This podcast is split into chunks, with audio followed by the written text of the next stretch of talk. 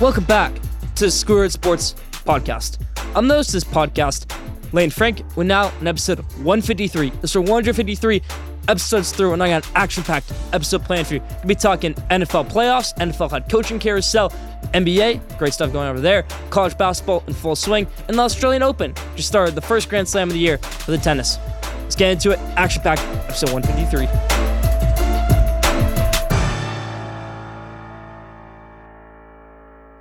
Let's start off episode 153, how we always do, with our headlines in NBA.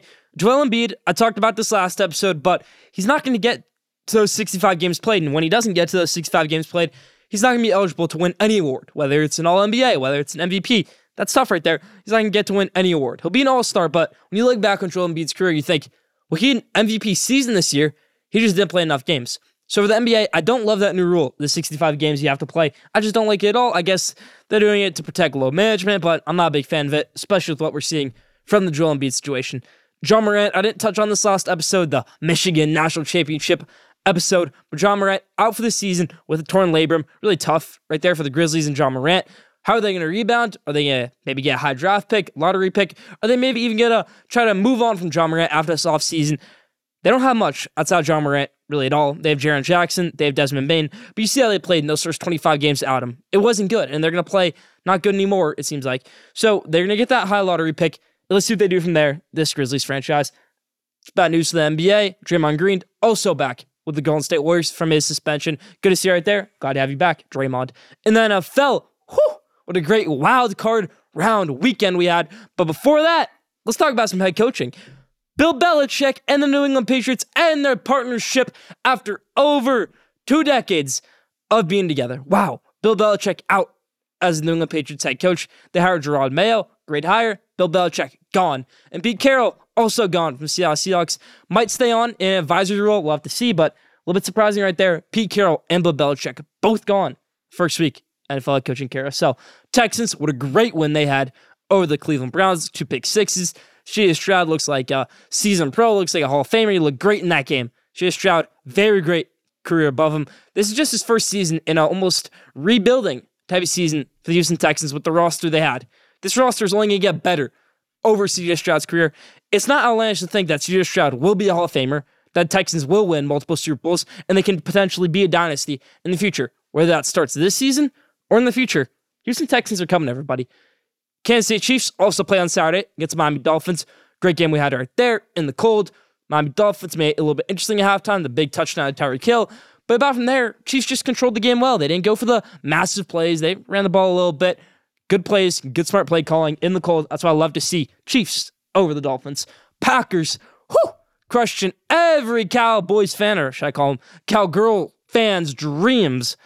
That game right there. The Cowboys, if you want to call them that, what a terrible game that was right there. America's team. America's team just got slaughtered on national television by the Green Bay Packers with a, you could say, rookie quarterback, Jordan Love. His first full season starting, Jordan Love, who went 9 and 8, lost to the New York Giants, lost to Las Vegas Raiders, lost to the Denver Broncos, and this guy just went out in the playoffs, pretty much brought this team back from the dead in the month of December, beating the Chiefs, beating some other good teams, and now they're into the divisional round. What a great win that was for the Dallas Cowboys. NFL was put on notice right there that Jordan Love is the next franchise quarterback for this Green Bay Packers franchise. Whew, exciting stuff right there. Detroit Lions, a little bit of their happy ending they get right here at the Matthew Stafford trade. Matthew Stafford, for years, you could say, oh, he won the trade because they won a Super Bowl. The Lions got Jared Goff. The Lions got Jahmyr Gibbs. Lions got a lot of great things out of that trade. So it's a good thing right there. Win-win trade for both sides. Detroit, they get their first playoff win this century. And for the Rams, they get Super Bowl three seasons ago. Good to see right there for the Lions and the Rams 24 23. Couldn't ask for a better football game, better return for Matthew Stafford to Detroit.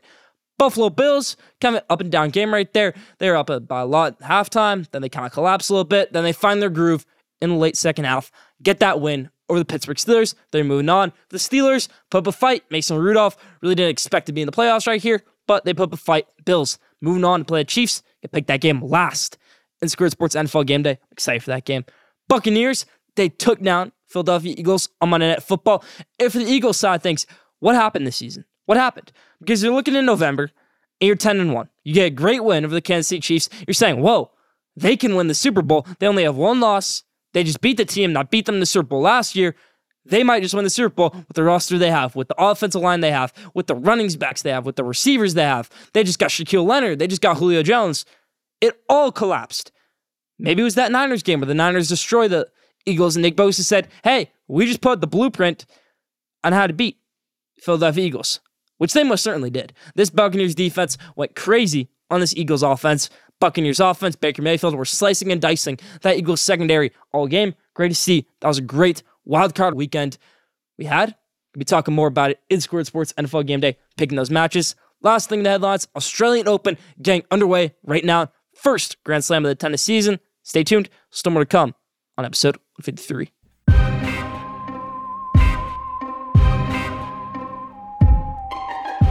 Now, Schoolyard Sports NFL Game Day will last. Schoolyard Sports NFL Game Days for the 2023 2024 NFL season. Let's get into it. Four great divisional round games we have. First one Ravens versus the Texans. Lamar Jackson. They get one week's rest. CJ Stroud, one career playoff win. Lamar Jackson, one career playoff win. If Lamar Jackson and the Ravens don't win this game, it's a horrible look horrible look for A, John Harbaugh, who has Super Bowl win, and B, Lamar Jackson. You can win as many games you want in the regular season, you can win as many MVPs you want in your career, but CJ Stroud in his rookie season now has more playoff wins than you. Baker Mayfield, as of right now, actually has more playoff wins than Lamar Jackson. That's not going to happen, though. Let's go with the Ravens over the Houston Texans. Ravens get that win. I just think the Ravens are more well put together. Mike Macdonald, one of the best defense coordinators in the game. Todd Monken, also a great offense coordinator. And to piece it all together, you have John Harbaugh. You have this amazing defense led by Roquan Smith. You have Lamar Jackson. You have the receivers, Zay Flowers. They're going to get it done. Ravens over the Texans. Next game, Packers versus the Niners. Now, Aaron Jones, friend of the show, played great on Sunday against the Dallas Cowboys. Aaron Jones, known for years, great person, had him on the radio show, had him on this show. But this is a business decision right here. Let's go with the San Francisco 49ers take down Green Bay Packers. Niners can take down the Green Bay Packers. Seems like the Packers killers in the playoff. But the rules are a bit flipped right now because it's always been Packers, they're the number one seed. They're the great team. The Niners are the team that always squeak into the playoff and they end the Packers' playoff dreams. Now, a little bit different. Packers, the team that snuck in there, the team that took down the Dallas Cowboys, which the Niners did two years ago. It's almost the exact same blueprint or exact same situation, you could say, that they were in two years ago, except it's flipped. Two years ago, we had Packers, number one seed. We had Niners, the seventh seed. Niners took down the Dallas Cowboys in Dallas, went up to the Tundra, frozen Tundra in Green Bay, took down Green Bay Packers. Now it's a little bit flipped right here. I'm still going to go with the Niners. My Super Bowl prediction the preseason, riding it out. Lions versus the Buccaneers. These two teams played down Tampa earlier in the season, and the Lions destroyed Baker Mayfield and his Buccaneers. Now, this is a different Buccaneers team, but this game's up in Detroit. The Lions fans, they loved winning a playoff game last week. They want to do it again. Lions over the Buccaneers. In the final one, Chiefs versus the Bills. Andy Reid, amazing head coach. Sean McDermott, also an amazing head coach. You have the great quarterbacks. Patrick Mahomes versus Josh Allen. You have the cold weather climate in Buffalo, but the Chiefs are used to that. I think what separates this game for everybody is the lines. Offensive lines and defensive lines, and I have the Bills winning that battle. I love Andy Reid, friend of the show, had him on a few months ago. But this is also a business decision. Let's go with the Bills over the Chiefs. I have James Cook, brother of Dalvin Cook, having a great game, cementing his playoff legacy right here, getting the Bills into the conference championship. This is a great quarterback rivalry that we always love to talk about, and this is the third time in the last four playoffs they're facing off. Bills and the Chiefs. Love to see it. Patrick Mahomes versus Josh Allen. Josh Allen hasn't got to get Mahomes yet. Now they have one up at home for the first time against this Kansas City Chiefs squad. They're not going to lose it. Bills in the conference championship. Set everybody. I have Bills Ravens next week, and I have 49ers versus the Lions.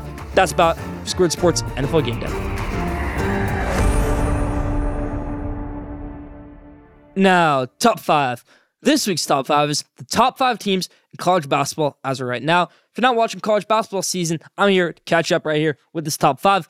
Top five teams in college basketball. I don't care what the AP poll says. I don't care what you think top five teams should be. This is my ranking. I'm going to get into it right here. Top five teams college basketball. Might not agree with it. Let's see. Number five, Duke Blue Devils. Three losses on the season. One at home at Cameron Indoor to the Arizona Wildcats, who are one of the top teams in the country right now. One, Arkansas. That was an SEC, ACC challenge. And one, Georgia Tech on the road. But they just beat Georgia Tech again. So it's kind of bouncing out right there. In Arkansas, that was a road game, you know, a hostile environment.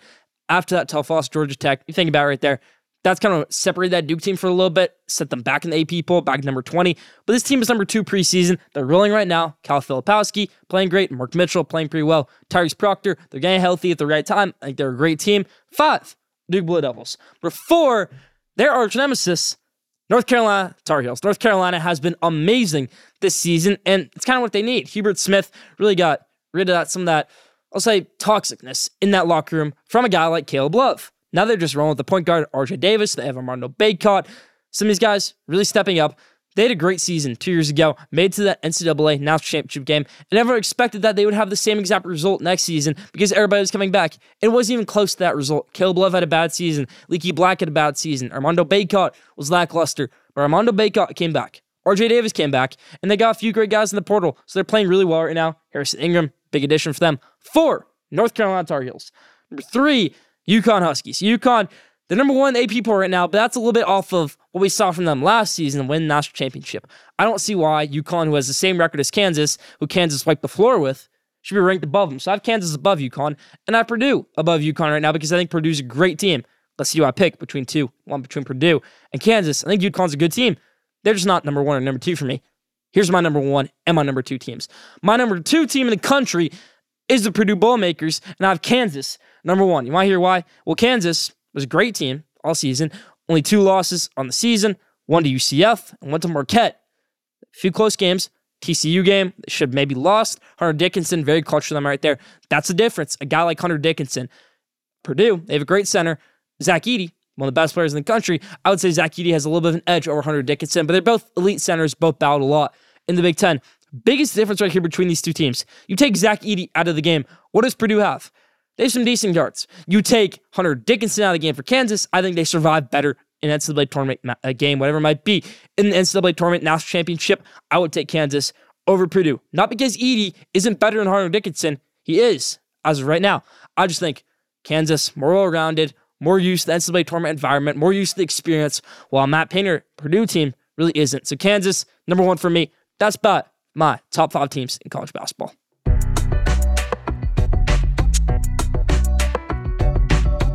Now, everyone loves to call Bill Belichick the elite talent evaluator, the best guy in the game for evaluating talent.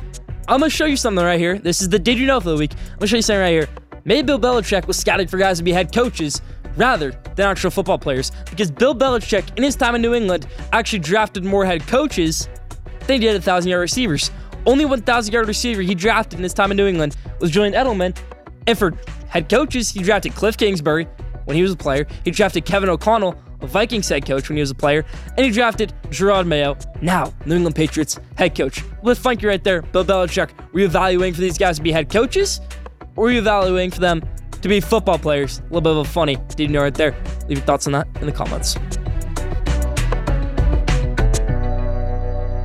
Now, it's that time of year, everybody. It's the NFL head coaching carousel. We got a lot of openings, maybe one opening that isn't open yet. I'm to give you a head coach who I think should be coaching this team next season. Hint, it's the Dallas Cowboys. You have to see who I want to coach Dallas Cowboys next season. Mike McCarthy, it's not you. Let's go. Los Angeles Chargers, the first team. Jim Harbaugh. Pains me so much as a dire Michigan fan, but Jim Harbaugh. What's the red flag? 44 and 19 in the NFL. Franchise quarterback Justin Herbert. Good enough defense with stars like Derwin James. You have a great defense coordinator at Michigan, Jesse Minter, who has coached in the NFL before. That is a perfect defense coordinator in the NFL for the Los Angeles Chargers. Pains me as a Michigan fan. This hurts me so much to bring up all these points. You need a great quarterback in Justin Herbert, and he has that.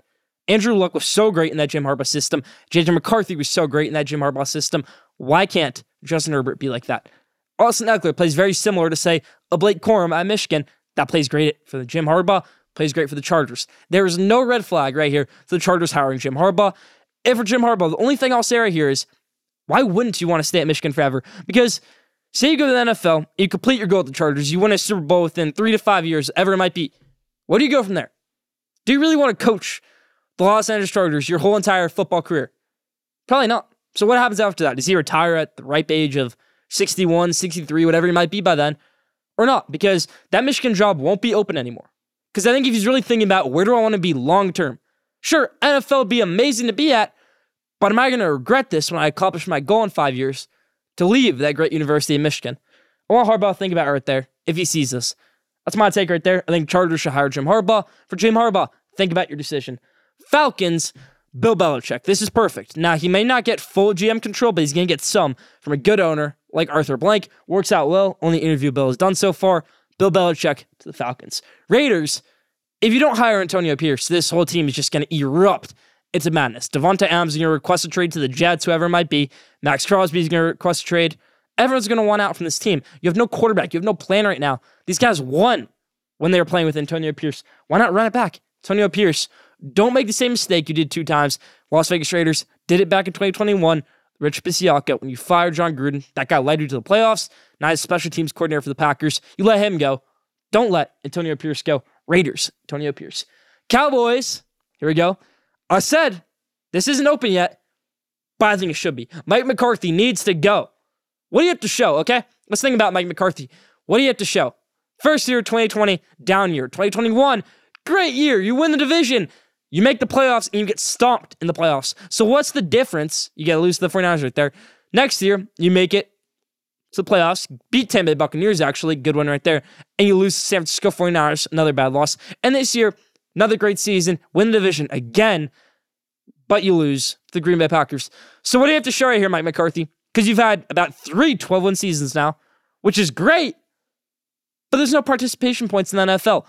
Oh, we made the playoffs three times. What did you do in the playoffs? Only one win? What's the difference for me right here? When you're, say, the Washington Commanders, you have the number two pick, you play in the Cowboys division, they played one more game than you this year, Dallas Cowboys, and they're going to get pick 25, whatever it might be. What's the difference of playing one extra game? That's what I'm saying right there. He hasn't done anything for you, Mike McCarthy, because if you're just going to lose in the playoffs first round every year, might as well have a terrible head coach and lose every game and rebuild from there. They need a change of scenery. The perfect head coach for the Dallas Cowboys is Pete Carroll. Pete Carroll's in the market. He's a guy who seems like he still wants to keep on coaching. Something to watch right here. Pete Carroll's defense coordinator in Seattle was Dan Quinn. Cowboys defense coordinator right now is Dan Quinn. Maybe Dan Quinn goes over to be the Seahawks head coach. If not, I think that partnership, Pete Carroll, Dan Quinn would work great. Pete Carroll, Dak Prescott. It sounds perfect. I want it to happen. Let's make it happen. Pete Carroll in Dallas with the Cowboys. Let's get back to the real openings that we have, not just my hypothetical right there with the Cowboys. Seahawks, who are they going to hire? I don't think they hire Dan Quinn. Like I said, Pete Carroll, Dan Quinn, let's hope. I think they hire Mike Macdonald, defense coordinator for the Baltimore Ravens.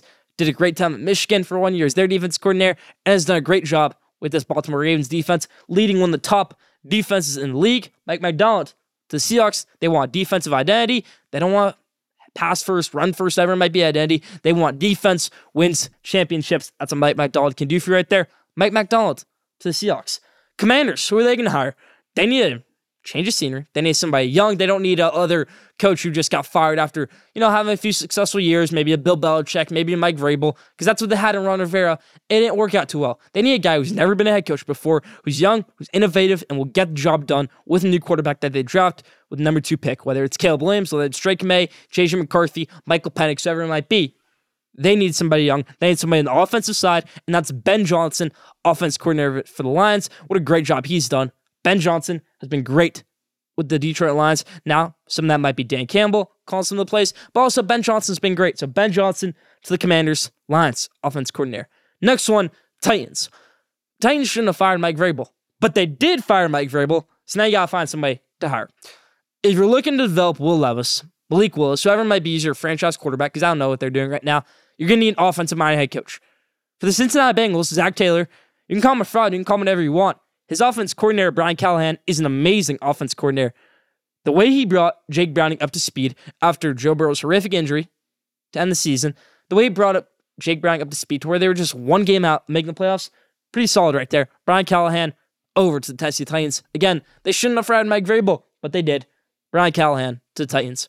Now, next one and the last one, I thought long and hard about this one. Panthers.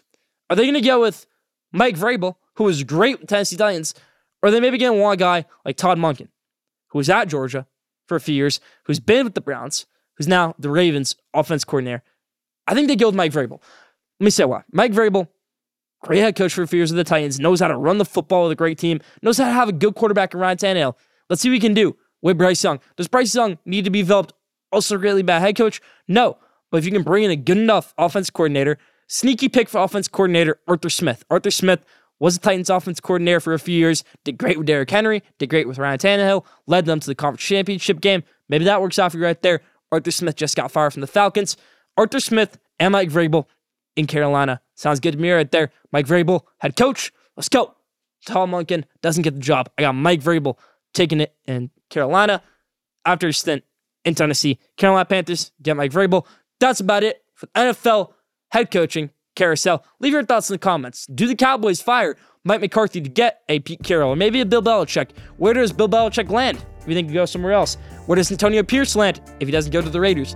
Leave all your thoughts in the comments.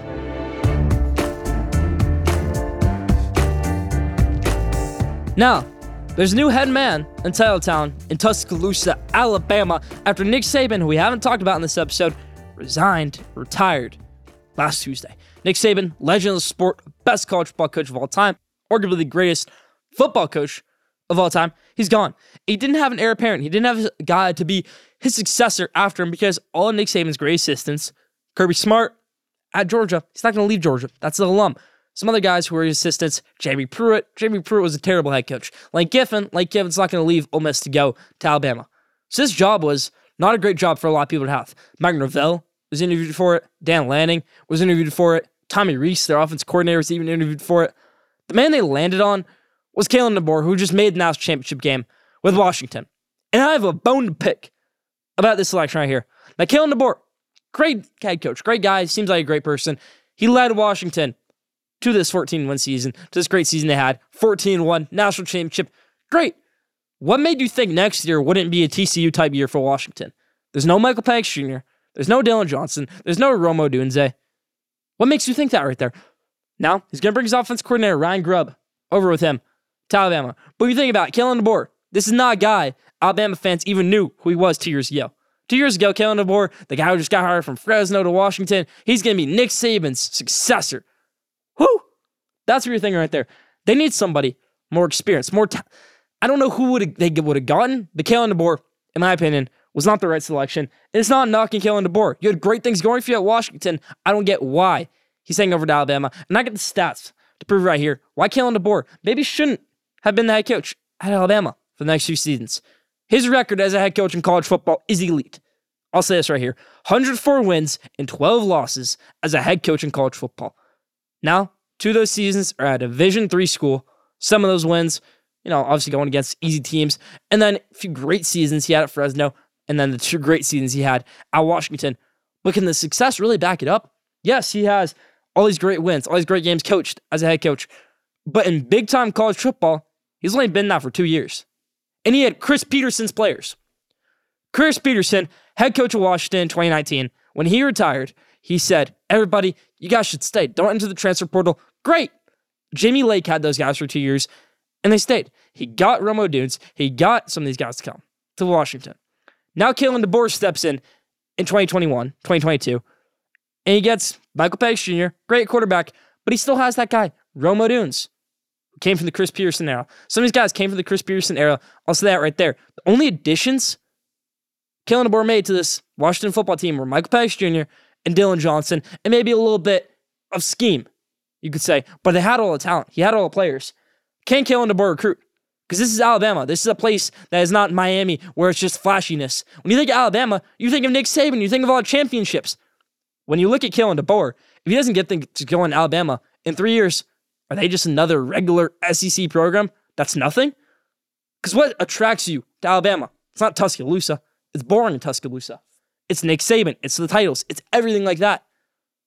So for Kalen DeBoer, you got to establish that legacy right there. And can he get those good players? Because I'm looking at right here, Kalen DeBoer's recruiting classes in his time at Washington. First year at Washington, 2022, just got hired, December, needs to put together a class really quick.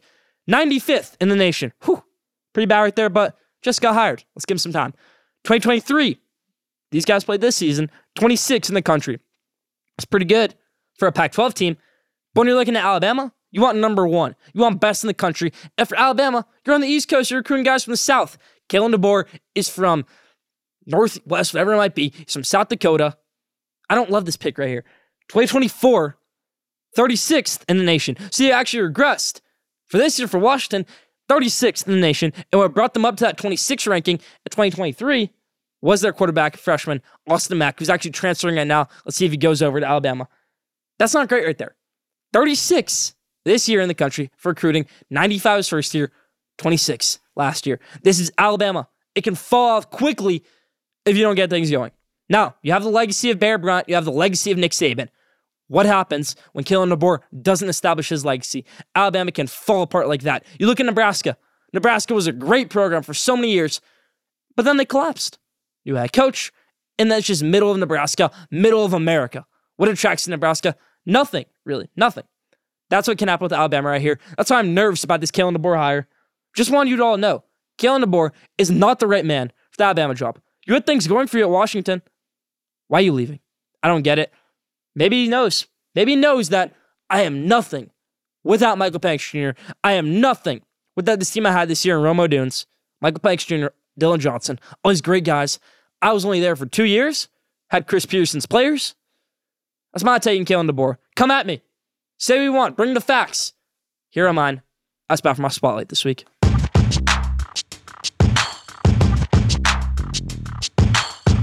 Now, the Australian Open, the first Grand Slam of the tennis season, is now underway. You got your top seeds Novak Djokovic, greatest tennis player of all time, you could say. Rafael Nadal did have to step out, not be able to play, withdraw from the Australian Open. Seemed like he was going to make his return, then pulls a muscle two weeks before the tournament while he was in Australia getting ready for it. So, pretty tough to see right there. One of the greatest tennis players of all time, Rafael Nadal. Let's see, is this his career? Is it over from right here?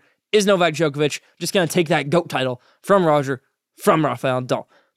Maybe some new guys who can come up, maybe steal that Novak Djokovic legacy in the next 20 years. You like Carlos Alcaraz, who beat Novak Djokovic at Wimbledon, who now has two Grand Slams. Carlos Alcaraz, the future of sports, not just tennis, sports. Daniil Medvedev, always been solid in his career, number three seed in this tournament, actually beat Alcaraz at the US Open. Medvedev, amazing in Australia. Almost won it in 2022 against Rafael Nadal. Lost in that five set. Heartbreaker right there. But for Novak Djokovic, Won this tournament last year against Stefanos Tsitsipas. A lot of great guys in this year's tournament as well. Outside Novak Djokovic, you look at Ben Shelton, the American, who made the semifinals of the U.S. Open, still alive right now in Australian Open. Time is recording. But my prediction for the winner of the Australian Open, after that breakdown of some of the top guys right there, is Carlos Alcaraz will win the Australian Open. When you look at what Carlos Alcaraz has done on hard court, he's one of the fastest players in the game, one of the fastest players of all time on hard court. He can give Novak Djokovic some trouble.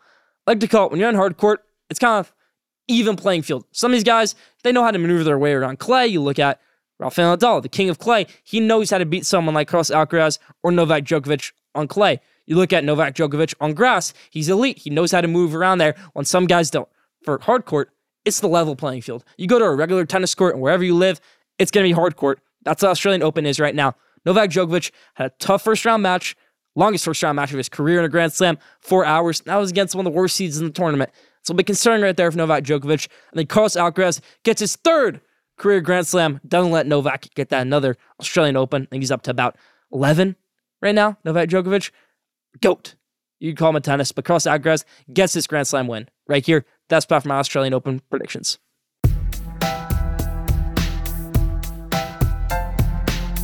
Ohio State, Notre Dame, Texas, Alabama, Missouri, Louisville, Texas A&M, and Miami. You're like, why did you just name however many different colleges right now? Those are the teams that are in tier one of NIL for college football. They have a collective of 10 million plus. They are the guys who are going to get everybody from high school recruiting. They're the guys who, if you enter the transfer portal and you want NIL money, you're looking at tier one of these teams college football. Now, a lot of great teams aren't in tier one, and some teams you wouldn't expect to be in tier one are. For example, Texas A&M, Miami, and Louisville. These teams all had terrible seasons. Louisville didn't have a terrible season, but Louisville is not a program you would expect to be up here in tier one of NIL. So let's look at tier two of NIL in college football right now. Nebraska, Michigan State, Washington, Georgia, Kentucky, USC, Oklahoma State, and South Carolina. Those schools have an NIL collective of between 5 and 10 million, and tier 1 is above 10 million. Now let's look at tier 3. You're like thinking, where are the national champions? Where are the Michigan Wolverines when it comes to NIL? Because they have all these great players. Why don't they just transfer?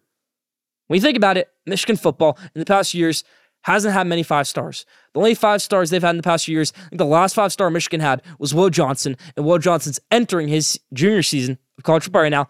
That's been concerning for Michigan football, in my opinion. But tier three is Michigan, Wisconsin, Penn State, UCLA, Iowa, Indiana, North Carolina, Clemson, and Vanderbilt. So you think about NIL for a second. Is it changing college sports? Because for Louisville, when you think, oh, they're getting all these good transfers, maybe Jeff Brohm's just a great transfer recruiter. No, it's really that Jeff Brohm knows how to get NIL money done, knows that Louisville is going to give him his NIL money that they need. For Miami, you're saying, why would this top player want to go to Miami after the terrible seasons they had? Look no further than tier one of NIL. A&M, same thing. Remember when Jimbo Fisher was getting Walter Nolan? When Jimbo Fisher was getting Denver Harris, when he was getting Evan Stewart, Jake Johnson, all these five stars to come to Texas A&M? To look no further than NIL. Why does Eli Drinkwitz get Luther Burden, number one receiver in the country, when they had four wins the season before? Why does he get Theo Wease to come back? Why does he get all these great players come back from Missouri? Look no further the tier one of NIL that is changing college sports for the worse. For Texas, Isaiah Bond enters the transfer portal and commits to Texas. And Lane Kiffin actually tweets. It says, headline, Alabama star wide receiver transfers to Texas. Lane Kiffin says, let me correct that for you.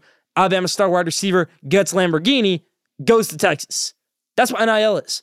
So when you're not one of the best players in college football, Caleb Williams, when it doesn't matter how much you get from a collective, you're just going to get your Beats deal, you're going to get your Nike deal, whatever it might be, then it doesn't matter if you're right there. But when you say a Kenneth Grant on Michigan, who's one of the best defense tackles in the country, but doesn't have a massive name, but a team like Texas, a team like Alabama would love to have him on their team, you look no further than the collective. Michigan's collective doesn't work out right now because it's an LLC. People aren't going to want to donate to the LLC that Michigan Football Collective has. It's a little bit different, Michigan Football's Collective. It's an LLC, like I said, when all the other ones are a 501c3.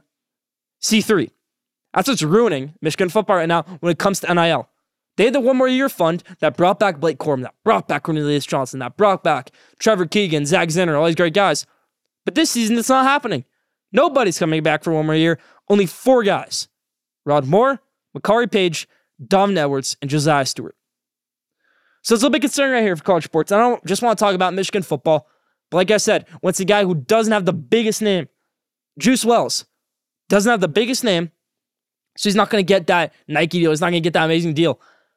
But a team like Ole Miss would love to have him, and that's why Ole Miss got him through NIL, through the portal. These teams are poaching players that aren't even in the portal yet, and it's ruining college football. And look no further than tier one, tier two, and tier three of college football because there's no reason a powerhouse like Michigan, one of the biggest universities in the world, should be in tier three, while someone say Louisville or Missouri should be in tier one, ruining college football.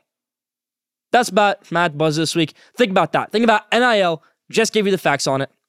That's about at the buzzer.